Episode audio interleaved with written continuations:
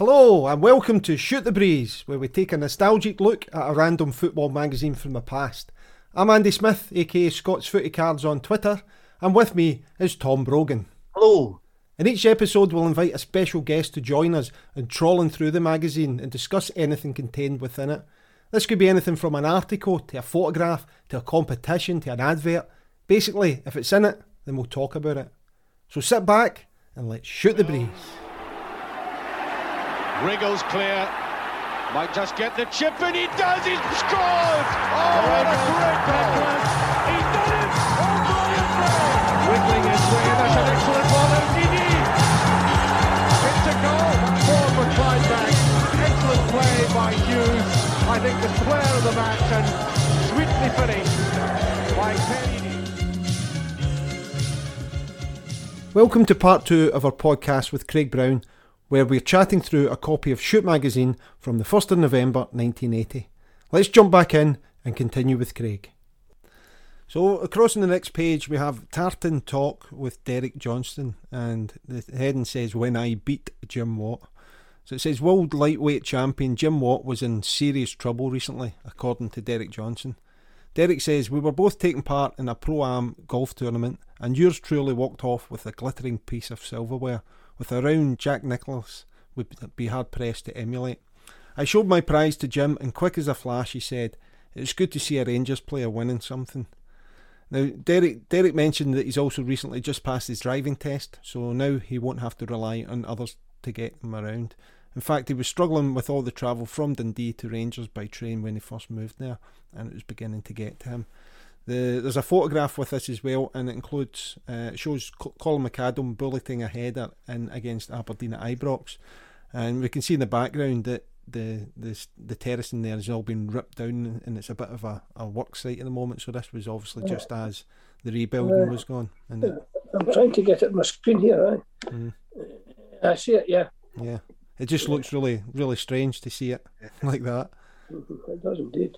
This is this is uh, this is Derek Johnstone. Derek Johnstone, yeah, Derek's Derek's a, a, a legend at, uh, at Rangers. He's a smashing guy and a, a lovely storyteller. You should get him in your in your program here. You you be entertained. he's uh, definitely on the wish list. Um, I mean, the very fact is that he's this Tartan Talk feature with him.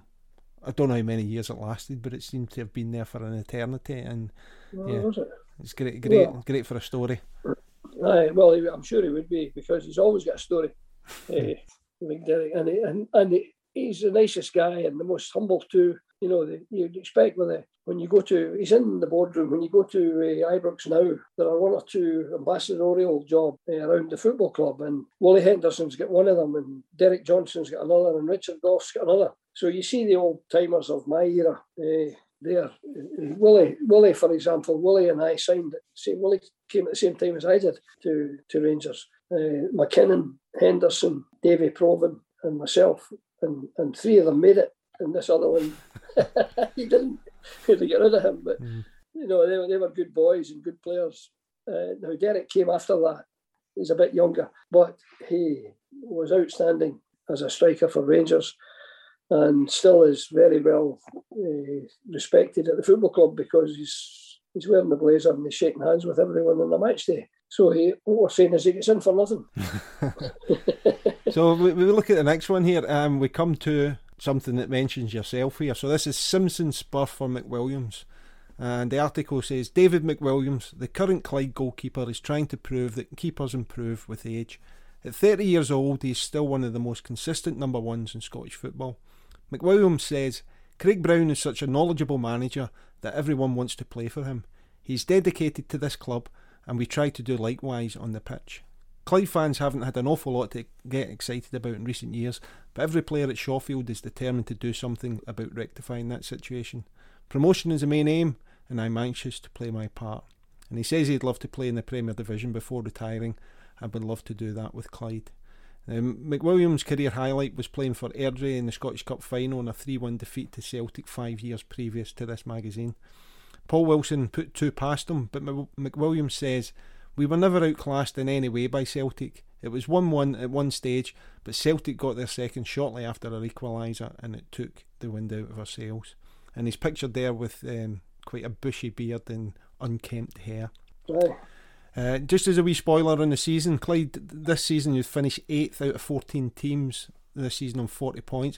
Now, looking at the table, it was interesting. It was Queen Park, Queen's Park that won, but between the eighth position and second place was only six points between them. So it was a really, really tight league, um, and it was two points for a win.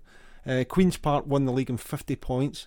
They won 16 and drew 18 of their 39 games, which is just incredible. That you know you just under half of your games you've drawn, and you've still went on to win win the league. That just shows you how tight it was that season. Aye, the, the leagues were tight.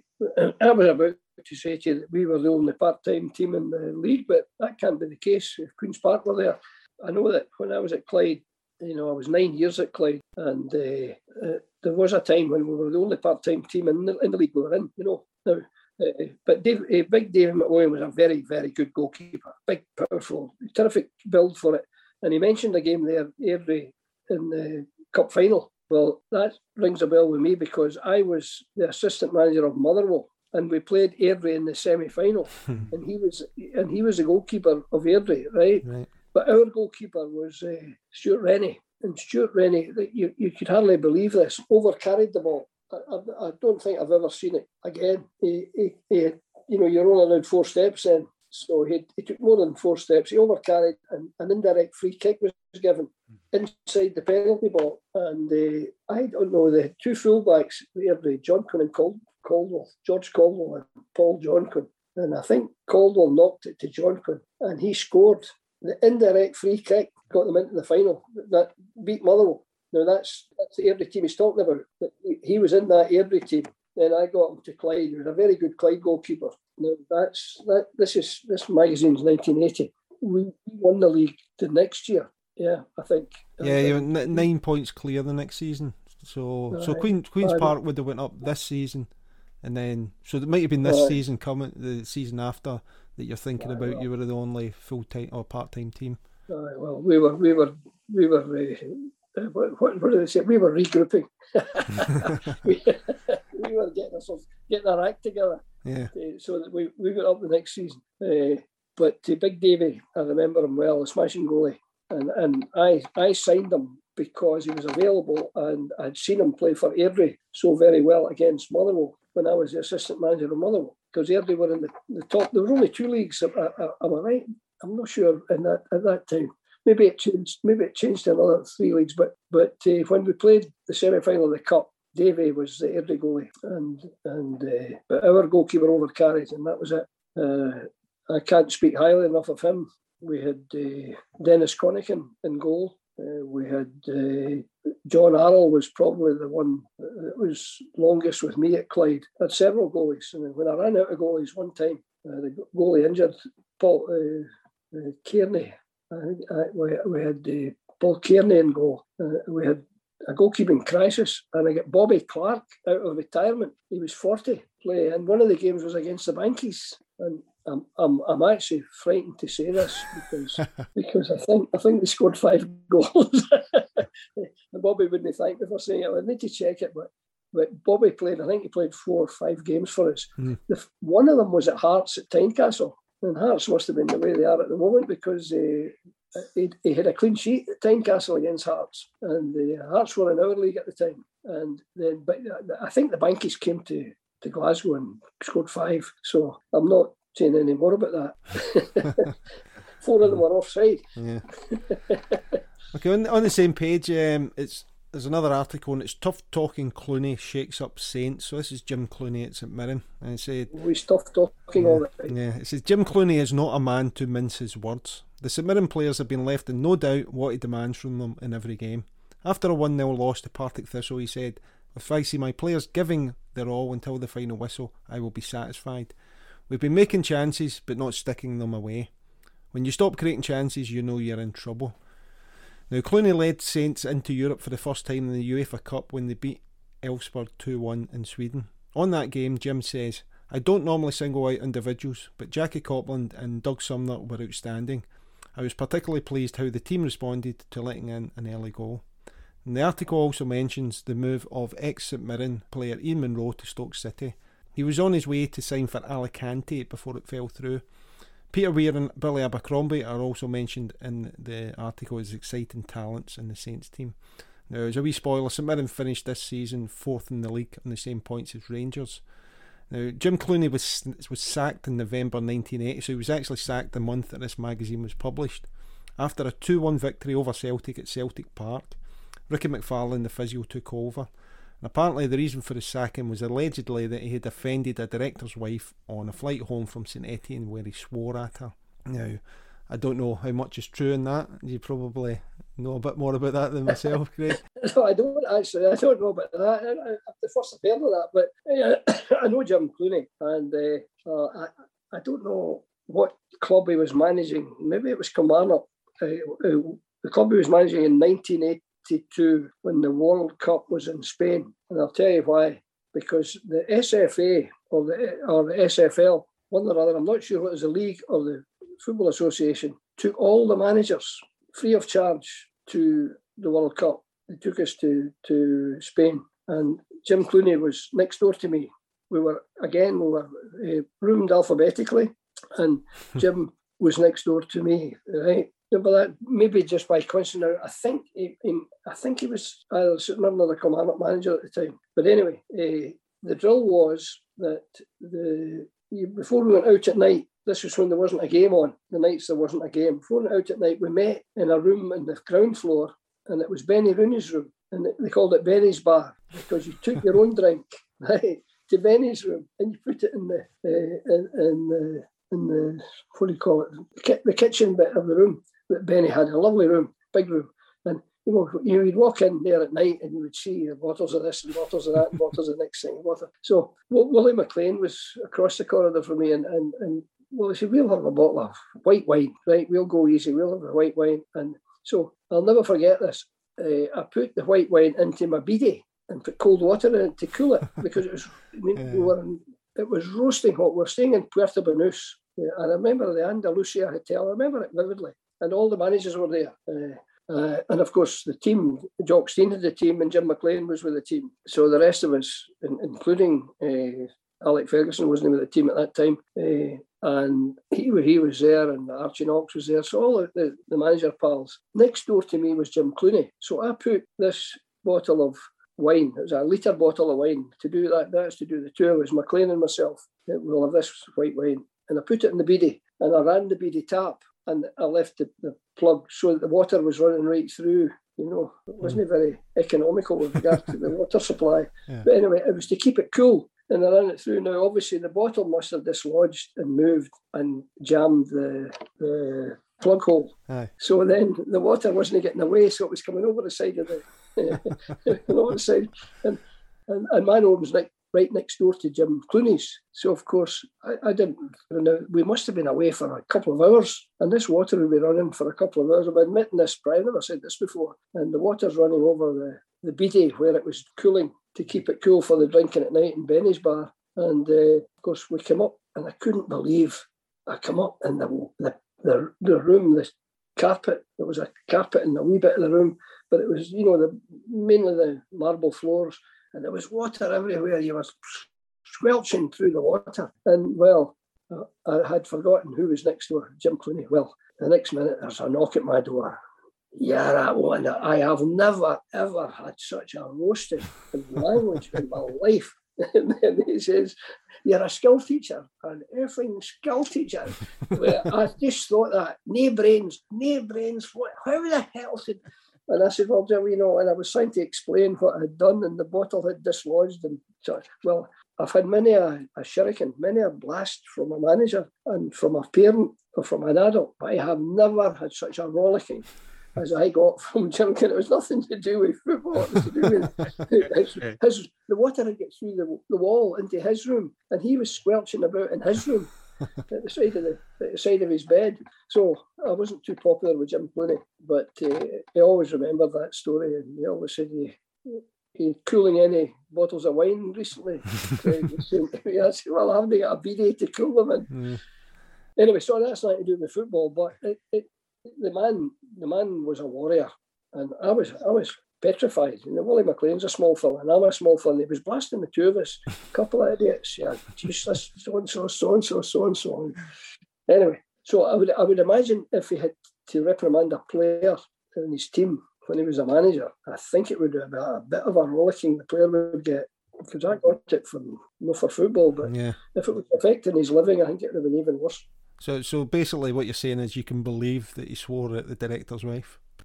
Oh, I, I'm, quite, I'm quite sure he could. I think the director's wife could have heard them in Puerto Banús. She was basic. Do you know what, one of- one of the interesting things I found out? We've already spoke about substitutes or lack of substitutes, but he was actually the first player to be substituted on in Scottish football, and he, re- Ah. he replaced Archie Gemmill against none other than Clyde in August 1966. So I thought that was 66, yeah. Aye. There were aye, there were no substitutes before that, that's right. And then it was, first of all, it was for injury. Yeah. Was, well, for injury only. And uh, and then it became two substitutes. But then it was getting abused, so they said for any reason. But it had to be for injury initially. So he was the first, was he? Yeah, as I say, after 23 minutes, he replaced Archie Gemmill, so that suggests injury, yeah. But what, what's your thoughts on how it's went now? So it, it's almost like soon it's going to be you can replace your whole team the way the number of Aye, well, I think are. obviously it's, it's exceptional because of the, the coronavirus. Mm. You know, but before the virus, I think it was still uh, too too many. I'll give you an example. If you're an international manager, not now, but even when I had the job, you actually had more players on the bench at a tournament than you had on the pitch because you took 23 players to a European Championship or a World Cup. So you- you've got 12 players not playing. So you've got 12 on the bench and you've got 11 on the pitch. So that's a that is a major management problem, you know, keeping these guys happy. I mean, maybe the hardest training session I've ever been asked to take. I was over in Mexico and Alex says to me after the first game, uh, they had played the opening game in the, against Denmark, I think it was, and one or two got a knock and they, they put on the subs and Charlie Nicholas, he got he got cemented. He got really got assaulted in that game. Denmark. And- yeah, Denmark. And, he- and he said to me, take those that didn't play for a, a session. Now, obviously, every sub had been used, and so therefore, I've got at that time a, a session, a training session with about seven or eight players. Just now, you don't.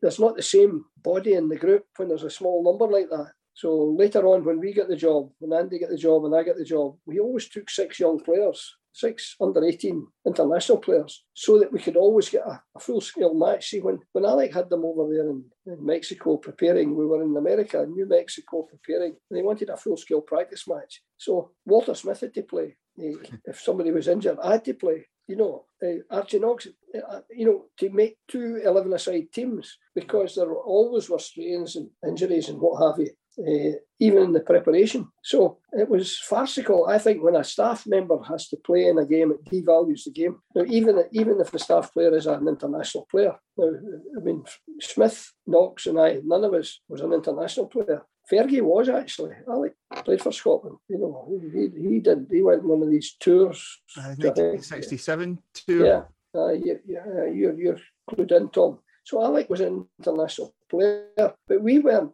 We were bad enough uh, players without uh, having to try and uh, play with top class, very fit internationalists. So we always took six extra young players to a tournament, and you know I recommended that to Shelley Kerr there and to, to, anyone. I would. I'm not saying Stevie Clarke will ask me, but if he did, I'd say to him when you go to the tournament, take some extra players so that you've got a full training session if you need it, and you've got helpers to lay out the pitch and move the goals and get the laundry collected and do that. And these guys were brilliant at that. You know, one of them was Paul Hartley, for example, now a manager. Paul was one of the young players that came with us. Another one was uh, Scot Gemmill. Brian O'Neill, the, the young under 18 international boys. It was a good arrangement that, and that would be the first bit of advice I would offer anybody if he's going to a tournament. Take some young players to stiffen up the squad, and, and they've got jobs to do to help the kit man, to lay out the pit, make sure the table's tidy when we leave it after a meal, things like that. I mean, I was a wee bit kind of fussy about these things, you know. And, and about, you know, if you look at the Scottish team before the opening game against Brazil and, and France, they're lined up for the anthem. Hey, Look at how immaculate they are. Every jersey's in. The stockings are all the same turnover. There's no tape, white tape around the socks or anything like that. And they're immaculate. and, and they're all singing the anthem because we, we taught them at the Anglos that didn't know it. We, we had to maybe teach them that. And if you, if you don't know the words or you forget them, make your mouth go. so that it looks as though you're committed, you know, because the camera gets right along. And, uh, you know, and I remember an, an, international, Steve Nicol, was putting tape around his socks to keep the shin guard. I says, wait a minute, Stevie. It was red socks we'd on that day at Hampden. I says, that's unacceptable. You're putting that white tape around. Are you a trotting pony or are you a footballer? He's looking at me, you know, I says, that is not he says, "Well, we're at Liverpool, you know, and, and we've got red socks, and we can we can do that at Liverpool. We put the tape and I says, Stevie, this is not a pub team Liverpool you're playing for. this is Scotland. This is Scotland you're playing for. You know, well, he smiles and he got the message and they took the tape off. So a wee bit of humour helps to get the message over. But uh, why am I? I'm digressing there a bit. I'm away. Oh, substitutions. You know, and, and that's another whole. That's another whole uh, session substitutions because I say to you and, and I say to Tom and yourself, how many reasons are there for substituting a player? Give me a number and I'll, I'll not ask you because it's unfair. But I know if I ask that to a group of players or manager or anything, they'll all say three, four. I say, let's see how many we can get. And you put your team down and you say, how many reasons are there for substituting a player? Now I can get 11, now 12 for substituting a player. So they always think if you're substituted, it's because uh, you're injured or you're on a bad game. I'll not say the word that they usually say. It begins with SH. You know, yeah. So they'll say that, but when you when you get a team together, and I always had a team meeting, I said, "Look, guys, somebody who's good at there's a flip chart. Write it up, reasons for substitution, and let's get them down there, and you'll get eleven or twelve. And therefore, it's not uh, only for having a bad game or being injured. There are other reasons, or even tactical. You know, I could go down. I would forget them, but I could go down through them if you want. But it'd take too long. I'm going on and on. So, but there are, there are 11, 12. We had 11, and one of the 11, the 11th one we got, with I do it with every team I've, I've ever had. The 11th one we would get is, uh, is a penalty decider. And you've got a guy in the bench who's a better penalty taker than anybody else on the pitch. Like Kenny McLean was a perfect example. He was in, he was on the game, you know. But if you knew Kenny McLean as I do, you would know if he got a penalty kick, Kenny McLean will put his left foot in that and he'll score. So that's what happened. And but Kenny was on anyway and he was picked. But you know, you, you might games getting near the end, it's going to penalties. So you take somebody off that's not going to want to take a penalty and put Kenny on and put him in the penalty taker. But better than that, to give me the 12th reason, was Van Gaal, the big Dutch manager with the Holland team in the World Cup. What did, what did in the penalty shootout? What did he do? Change he substituted his goalkeeper because he's a better shortstopper. So you would never think of that as a reason for substituting a player, but it is a reason. Another another one is some clubs you've got to get on. You've got to get on to pick, not off the bench to get the full bonus. now, I'm a manager. Motherwell, we're playing Aberdeen, and this is true. And uh, I like, I like to wind up the Aberdeen people and tell them this. I say, we're playing you up at Aberdeen and we're winning 3 nothing at Aberdeen with Motherwell. And uh, I look over my shoulder and, and, and we, there's, there's 20 minutes to go, and, Mother, and Aberdeen are hopeless. And we're, we're three up, and I says to Archie, Knox, Macaulay, Archie, we'll get the young lads on. No, no, no, no, no. They might score. I said, Archie, they'll never score. We'll get the young lads on. Well, it was young lads.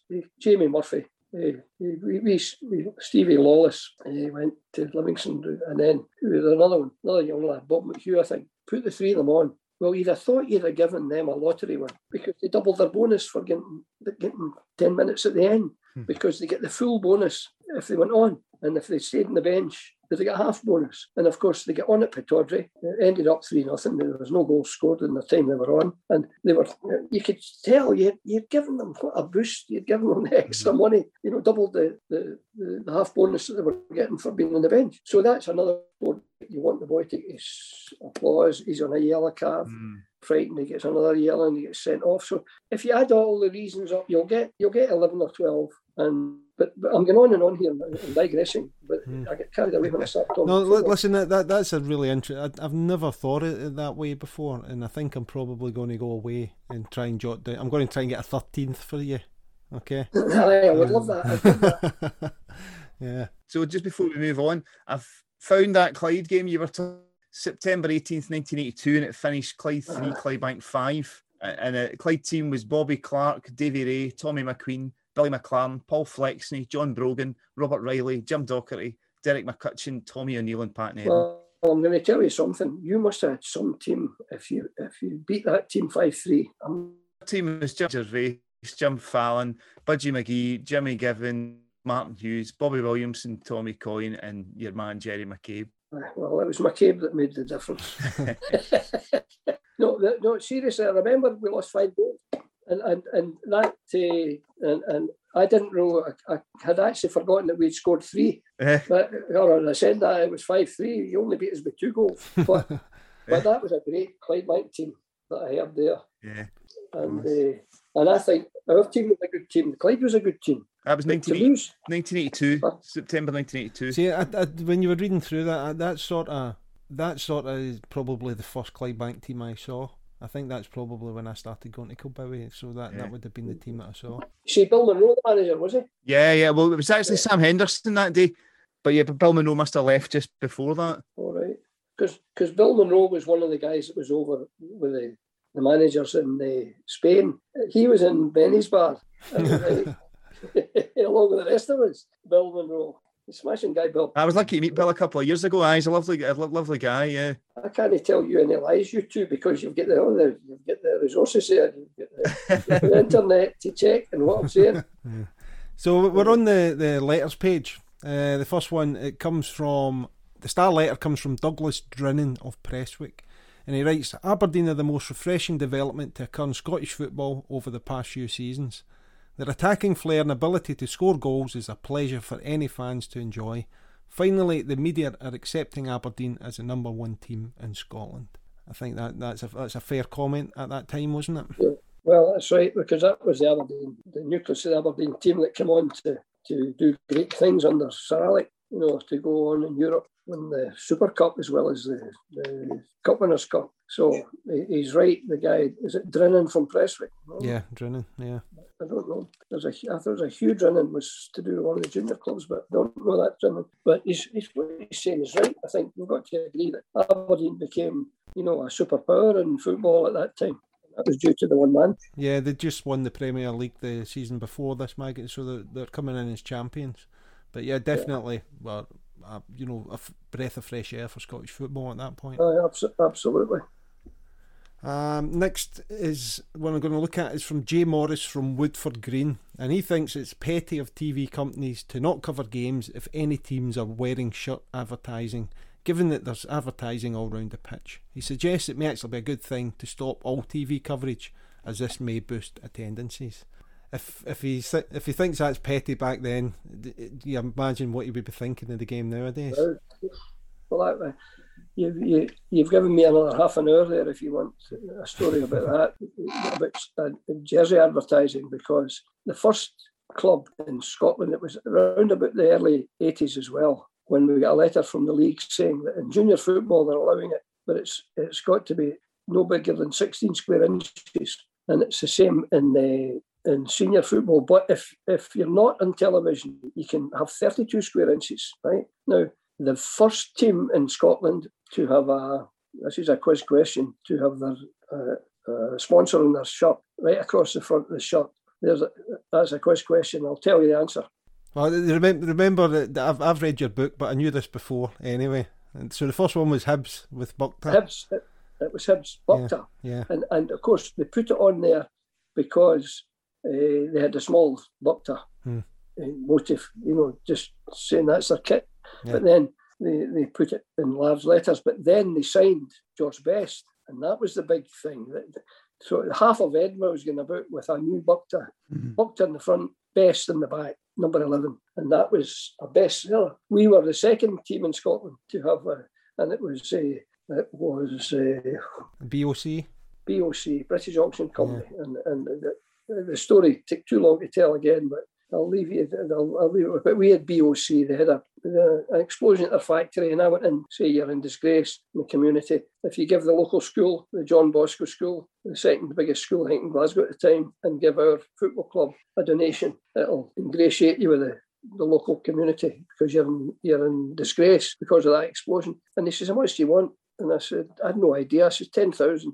I went to the board meeting and I said, hey, I'm trying to get sponsorship for the jersey, eh, gentlemen. the wee chairman says uh, he was Mr. Dunn. Sponsor, there's nothing on that jersey. That jersey's sacrosanct. That jersey's won the Scottish Cup three times. I said, oh, well, that's too bad. And one of the other directors, a professor, Robert Jack from the university, law professor, said, Mr. Manager, did you mention money to the British Orient?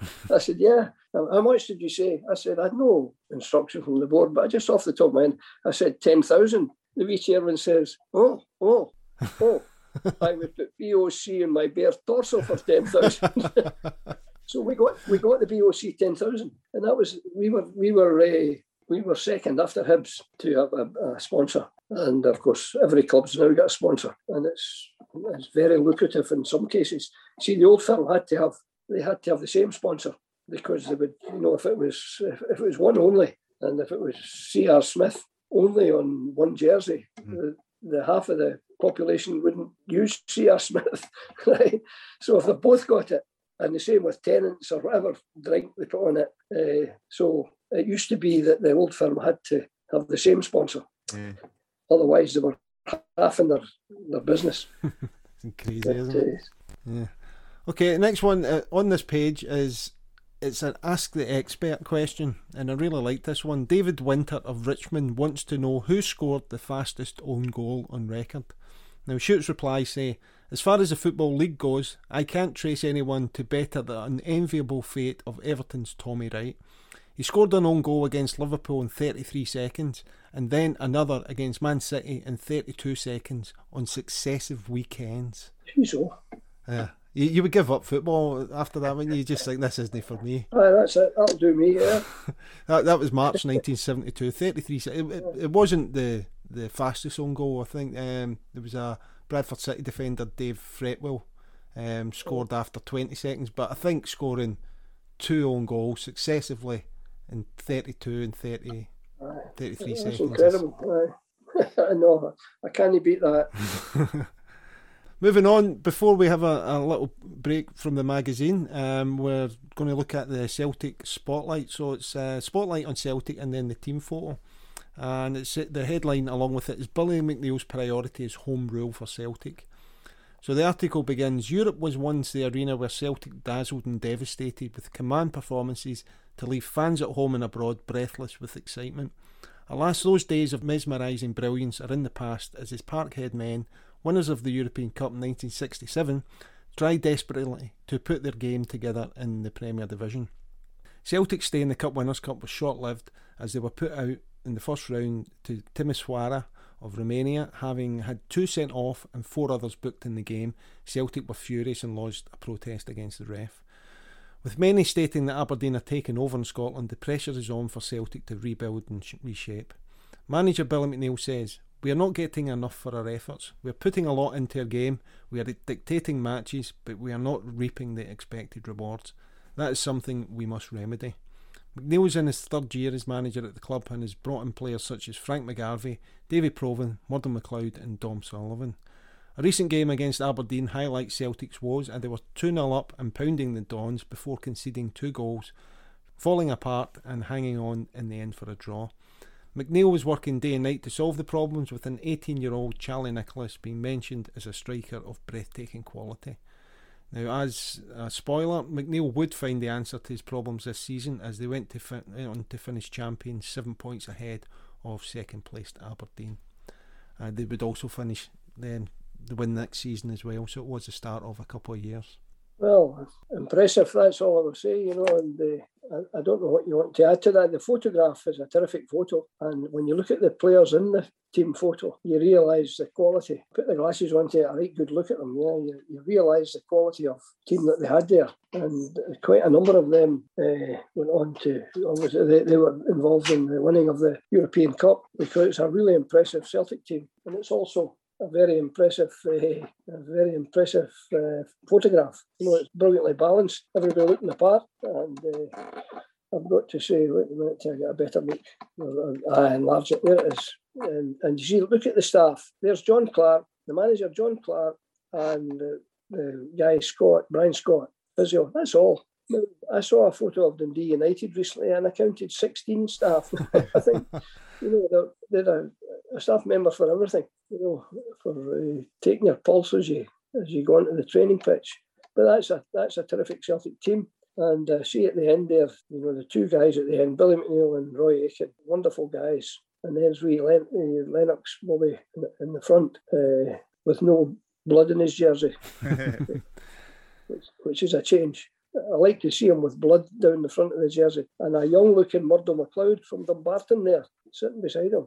You know that uh, I used to pick teams when I was away with the Scottish team. At the end of a training session, I would have a fun game, eight aside, and I would do the tall against the small. I would do the married against the single. I do the old firm against the rest. I do the those that have got their driving license still, and those who have lost their license. so I would I would try all the various things, and I, I, tried one which came back to haunt me. I tried the good-looking team against the ugly team. and when I got back to Glasgow after the World Cup in Italy, a lady stopped me at the airport. I was going to my car. She said, "Excuse me, you Craig Brown?" I said, "Yes." Why was my husband in the ugly team? I said, I don't know who. What's your name? She says, Mary. I said, ah, that's not any help. I need your surname. She says, McLeod. I said, Are you Murdo's wife? She said, Yes. I says, Well, ugly team, dyed hair, false teeth, ugly team. so, so what the, it tells you that they, they phone home and they say, Put me in the ugly team today. Well, I'm looking at that Celtic team and I've got to admit that that is a right good looking team and very, very, very smart. What I can't understand though, and uh, I would love to ask who's in charge, three of them have got their arms folded and uh, and the other three at the other end, beside John Clark, they've got their arms folded, and at the other end, their arms are behind their back. you know, that's a strange one. Yeah. Uh, my my manager Shankly would go off his head at that. Yeah, I'm a bit of a stickler for that, Craig. In, in that, I think with team photos, you should details like that are important because it's it's going to be the snapshot for that period in time. And I think, you know, as you say, you've got three in the end folding their arms, and the other side, everybody else is consistent. And I just think it it does detract from it. Obviously, it's it's not a great deal in the grand grand scheme of things, but it's noticeable. Uh, but uh, you know, it's part to do with the, the disciplines, to, to do with the standards. Mm. Now, I've got this phrase that I use use with it when I'm doing coaching courses: the standards you set are the standards you get. Whatever you want that's you get. It's a small thing, but it, you know it takes a wee while to know. I did notice it the first time I looked at the picture photograph, but their stockings are up tidily the same, and their boots are are uh, black boots, and the laces are black. Now we used to have white laces just before that time, and the laces were washed after every game, so the laces had to be white. But a great photograph and, and a great quality of footballer in the photograph too. Okay. So, so at this point, Craig, we're going to jump out the magazine and we're going to do a focus on, which you, you know was in the magazines, but we're going to do it on yourself. So there's a bunch of questions that I'm going to uh, fire towards you, uh, if you just give uh-huh. me your answers. So first question, full name. My full name is James Craig Brown, and because there were so many people in Glasgow, James Brown in prison and getting drunk and being arrested. James Brown's arrested again, drunk and charged. You know, uh, they, they, took the the James away. Well, I'm, I'm still, my full name is James Craig Brown, but they, started as a youngster calling me Craig because there were so many James Browns. My grandfather was James Brown and an uncle James Brown, and it was to differentiate. So I was Craig Brown. Yeah. It was something I, I, I didn't know until recently, so that, that's that's good to get an explanation. What's what's your where was your birthplace? It was Glasgow, Corkerhill the railwayman's village just beside Pollok in, in Glasgow, between Mosspark and Pollok, Corkerhill it's called. My grandfather, I was born during the war, you see, my father was away in the forces, he was in the RAF, and uh, uh, my mother uh, was staying, we were actually staying in Falkirk, uh, and my mother came back to stay with her parents, and her father was an engine driver. So uh, we came to the railwayman's village, which was Corkerhill. So that's where I was born. Okay. What was your first car? Car was a a, Ford Popular, uh, a, basic to have job keeping it uh, straight in the road. It was swinging all about the place, you know. It was, and it wasn't a new car by any stretch of the imagination. It was an old Ford Popular, just two door uh, car. Then, when eventually a few years later, I managed to get a, a new one. When I, I tried to sign for Falkirk, I needed a car a bit more to live. I was living in Hamilton and teaching there, and I was travelling to Falkirk for training. I bought a, a Vauxhall Viva, so I never had a flash car at any time. What's your favourite player? Aye, well, Dave Mackay was my favourite player without doubt. Uh, I, I, think there's no question of that. Arguably, you know, at close quarters, you know, Baxter was as, as good a player. He was a favourite because he was, this Scottish word, he was gallus. You know, he, he, he would take on, he would take on uh, the English team and play keep up at Wembley. That kind of attitude. The two the two wingers that I had to play against when I was a left back at times at they were brilliant, and one was Henderson and one was Johnstone. Now Willie Henderson would beat you by knocking the ball past you, and he was electric pace. But we Jimmy Johnstone would beat you by trickery. You know, you would have to pay to get back in when you're playing against him. Mm. Uh, Johnstone, who was so skillful. So these guys were all contemporaries of mine, but they were all wonderful players. Okay. Who's your favourite team? Well, I was brought up as a Hamilton supporter, and I have a real, honestly, I have a real soft spot for uh, Hamilton. But I've got to say, at the moment, Aberdeen's my team because you know I went up there to work to manage the team, and they kept me as a director. They've now kept me as the ambassador of the club. So my favourite team, I've got to admit, is, is Aberdeen. Okay. What's the most memorable match that you've been involved in? I think uh, you it may disappoint you to say. I think it might be the World Cup final, uh, Scotland against Saudi Arabia, youth youth World Cup final. But that's not what you're wanting. I think you're wanting a, a senior, you know. A, no, no, no. Listen, if that's the answer, well, that, that's the answer. That, yeah. To have the whole nation uh, supporting a team, a Scottish team, and and it's it's a world that there are 200 and, I think 208 or 9 countries in the world and to be in the final uh, in your own country and to play Saudi Arabia and to play as well as we did that is a favourite game mm. but you know to beat to beat England at uh, Wembley was was yeah. a, a, another favourite and we beat Germany in Germany with the national team so uh, I'm stealing two other games you know the, the Germany and England game and both these games I think this is an important thing to tell you that I was looking for a coach for the Scotland on the B team when I had the full team. I was looking for a coach for the B team, and I was thinking, who can we get? And I, I lived in there, and I was driving up past Kilmarnock, and the manager of Kilmarnock was a super guy called Tommy Burns. And I says, I'll ask Tommy if he'll manage this team. So I went into Rugby Park and I said to him, Tommy, would you take the B team just in a one off with friendly international against Wales? And we've got a game the same night. Tommy says, okay. So to cut the long story short, Tommy took the team after the game. I didn't see the game because we were playing another international that night. I said to him, anybody I should put in my first team? He says, yes, definitely. I said, who? Uh, he says, hey, you should put Don Hutchison in your team. I says, no chance. He'll never get in the team. I says, we've got a midfield full of good players. You know, I, I says, we've got McAllister, we've got McCall, we've got Lambert, we've got Collins. He'll not get a game. Why you tell me? He says, I don't mean in midfield. I know what you tell me. He plays midfield for West Ham and for Liverpool. He says, I'm talking about up front. Try him up front, Craig, I'm telling you. he says, I stuck him up front in the B team and he was brilliant. Well, the, the rest is history. I, we had a friendly with Germany in Germany and I put him up front and we beat Germany 1 nothing. Who scored the goal? Don Hutchison. We had to play England in a playoff down at Wembley and we beat England 1 nothing. Who scored the goal? Don Hutchison. Who told me to play him? Tommy Burns. So, I mean, uh, uh, I don't think if you're any any time in your career, if you're too uh, arrogant or too cocky or big headed, not to ask for advice and help, you're stupid. And I get great help from Tommy Burns. I was going to ask a wee bit about that, about that game, Craig, at, at Wembley. I remember you reading in the first leg at Hampden, I think England had Tony Adams and Martin Keown as the central defensive partnership, but at Wembley it was Adams and Southgate, is that right? Yes, that's right, yes. Uh, Southgate, Southgate's a, a, good footballer, but he was a bit softer than than the uh, uh, Keown. They yeah. left Keown out and they kept Adams in. So I, t- I told our goalkeeper when playing it long, put it right on top of Southgate. And Don, you just go in and abuse him. and Don battered him.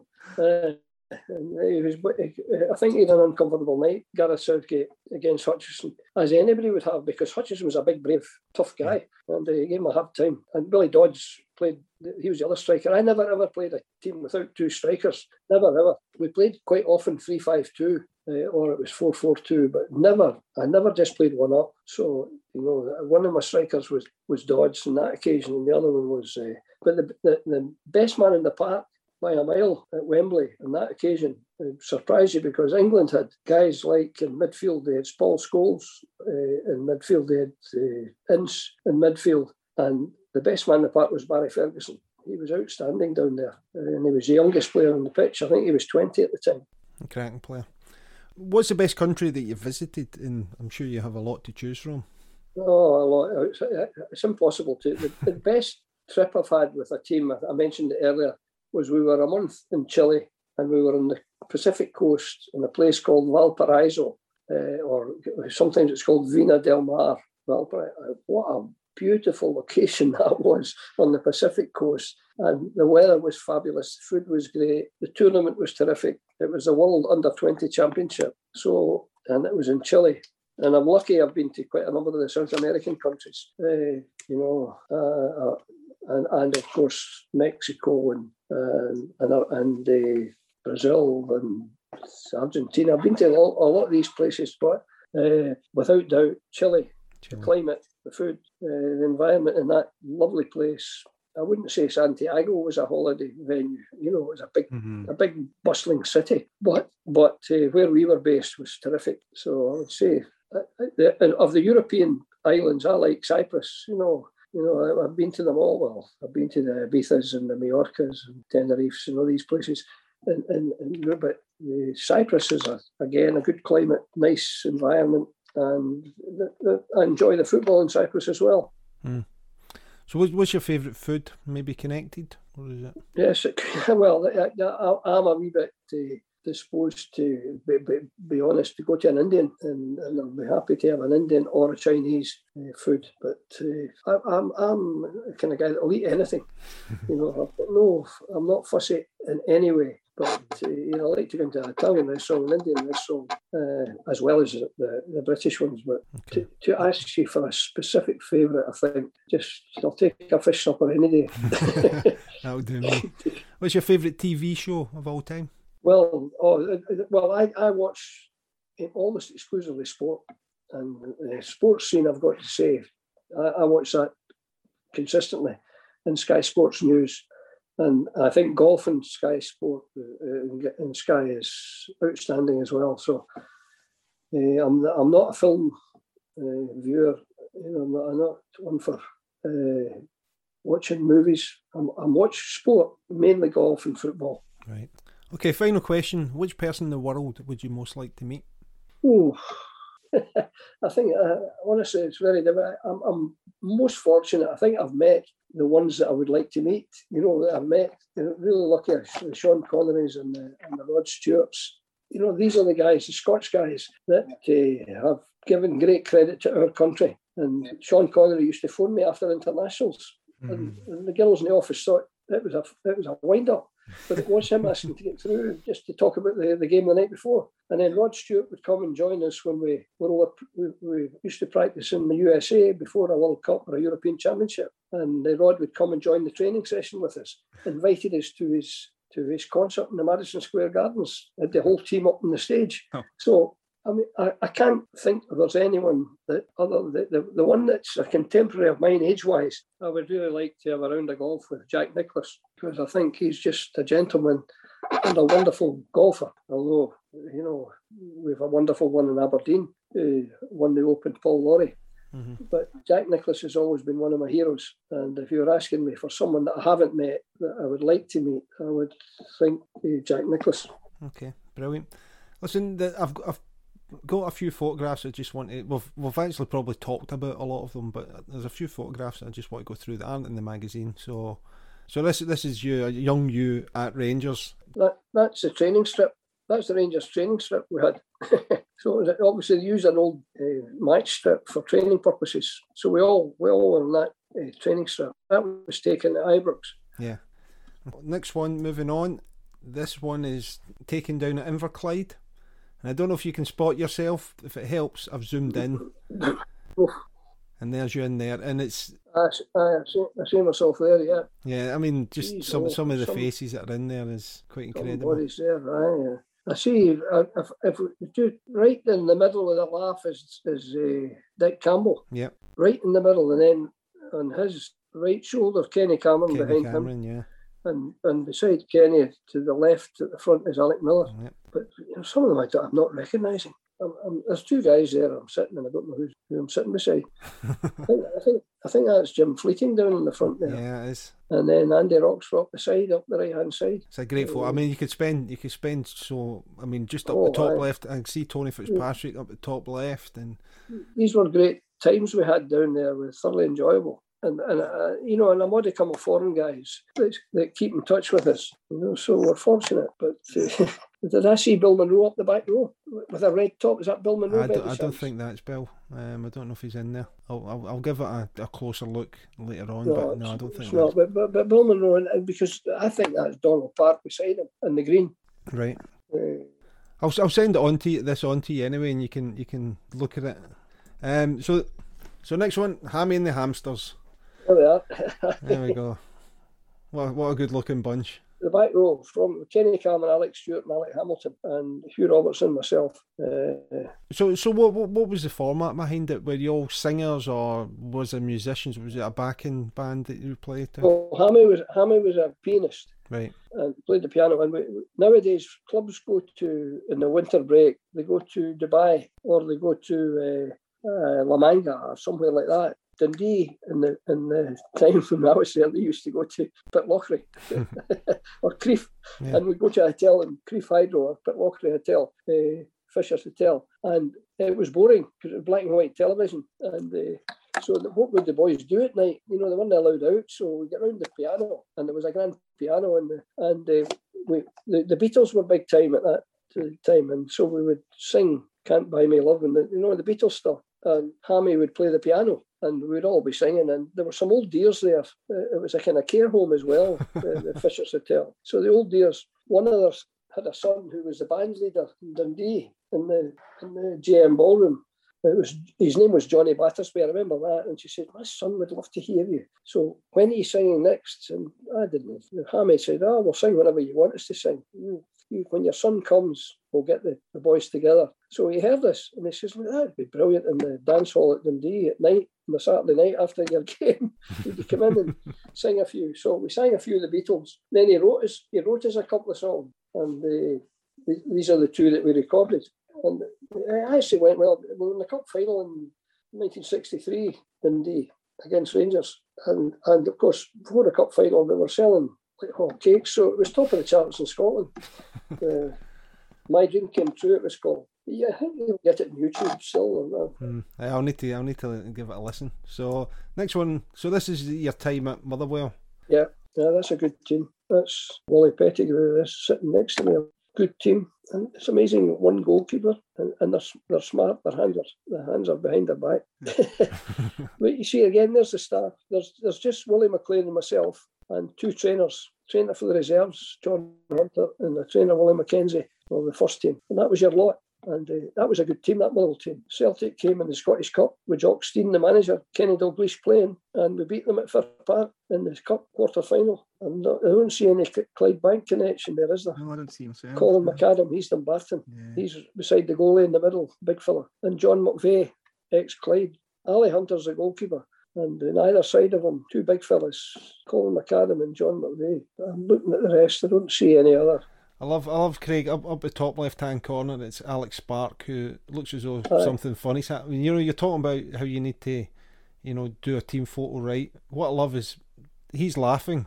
He's the only one who's laughing, and next to his name in the list it says contract cancelled. So it actually says that, it says that, and I'm wondering if it's related to the team photo at all. Maybe Does it, does it say that? Yeah, I yeah. didn't look to see. it's a it's a very strange thing to to put in a team photo. Aye, I see it, Alex. Aye. that was because they let him go. He came up from England and he was a stone overweight, at least. Uh, so Willie McLean was an intolerant manager. Oof, he was crab it as anything. And uh, I'm, I'm just looking at any other good players. Pettigrew sitting beside me, Yeah, Bobby Peter Graham Mar- beside him, Joe Ward, uh, Vic Marinello. Maranello, yeah. Peter Miller with the blonde hair behind me. He could get the tackles and Gregor Stephen. Yeah. Rough, tough, McVeigh. Oh, you know, when I look at how there were some really hard men there, Joe Ward was a hard man. And uh, I'm looking along, who else? Pat, Pat Gardner, good player, behind me. Was Pat Gardner was he Dundee United? Yes, that's right. Stuart McLaren was probably the hardest one. He's behind Billy, Willie McLean, standing beside trainer Stuart McLaren. Oof, a lovely man.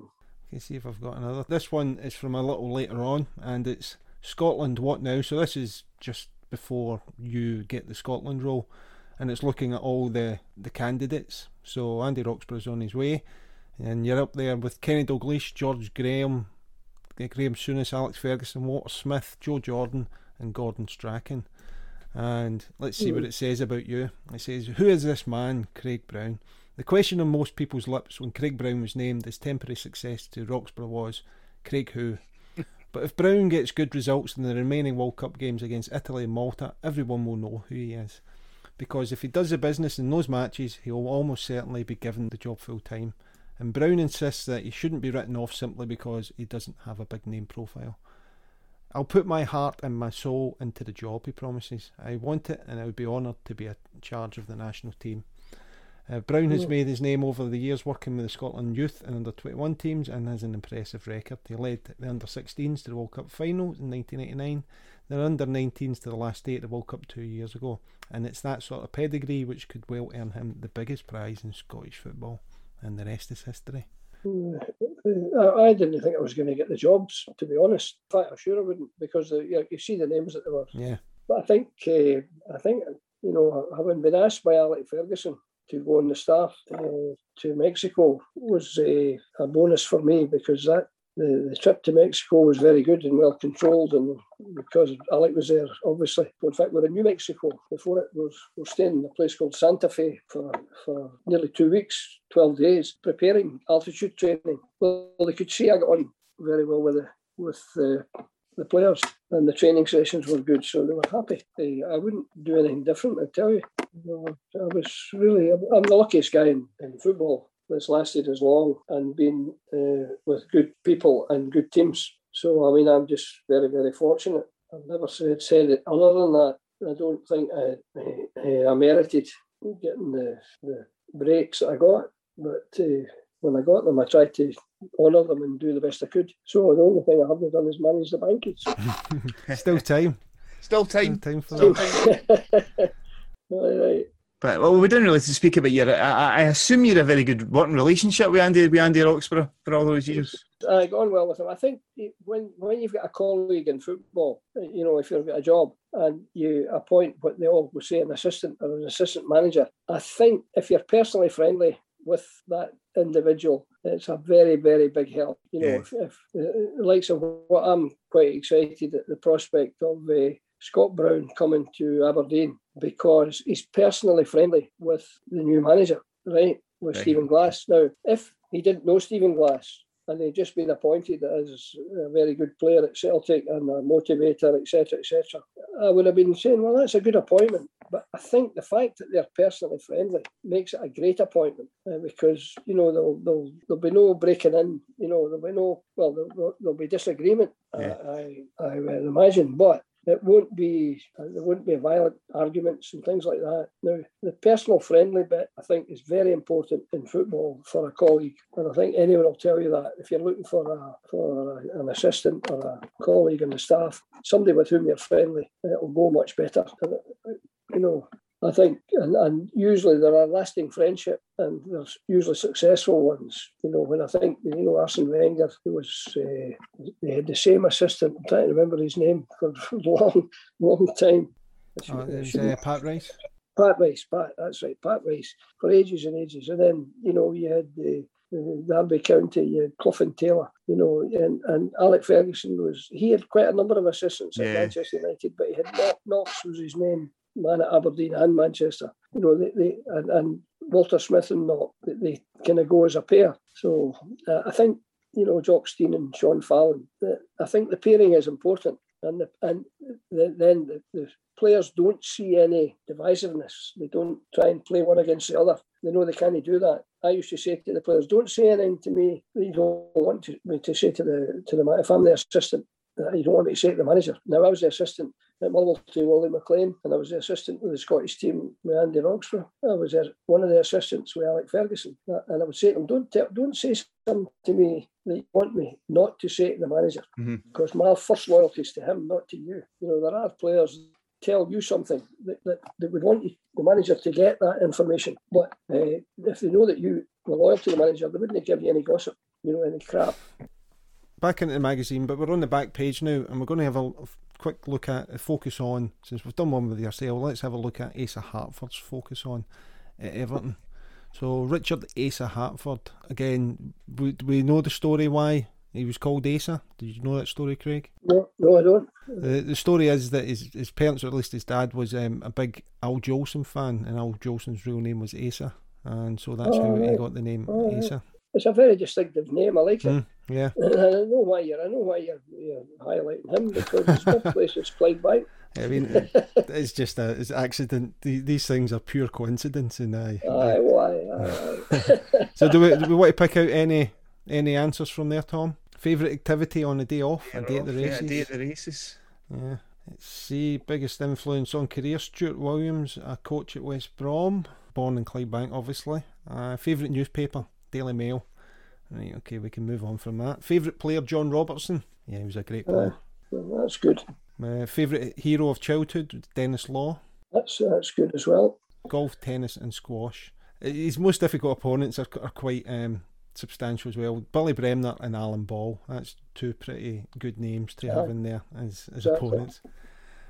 Okay, so listen, we've, we've got to the end of the magazine, and just like to say a, a big thank you for, for taking us through that and all the chat, Craig. What's what's going on with you? What what you up to at the moment? Do you have any any projects on or doing anything?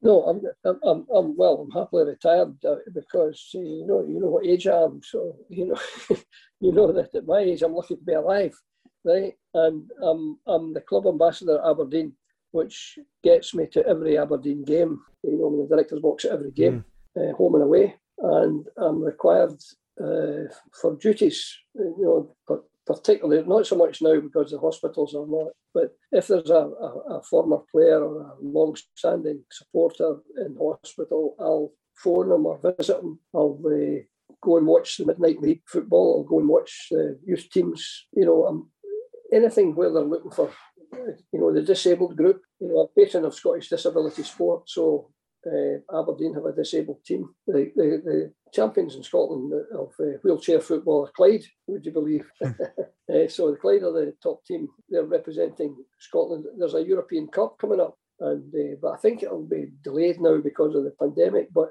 you know, my involvement in football is just um, know, I've nothing to do with the team. You know, I don't have anything to do. If the manager asks me, you know, this player or that player, I'll tell him. But I, I don't go and offer my services. I might take a, a an odd session with uh, the youth team. You know, take a wee coaching session with them. So I'm really I'm the ambassador that the, the the staff, the youth coaching staff, can say to me, "What would you do here? What would you do? do? You mind doing this or doing that with them, and I'm happy to do it because you know I'm, I'm very fortunate. I'm, I'm well looked after by the club. I'm, I'm driving their car, I'm phoning their phone, things like that. So you know, Aberdeen Football Club has been very kind to me, and hopefully I'm returning the favour.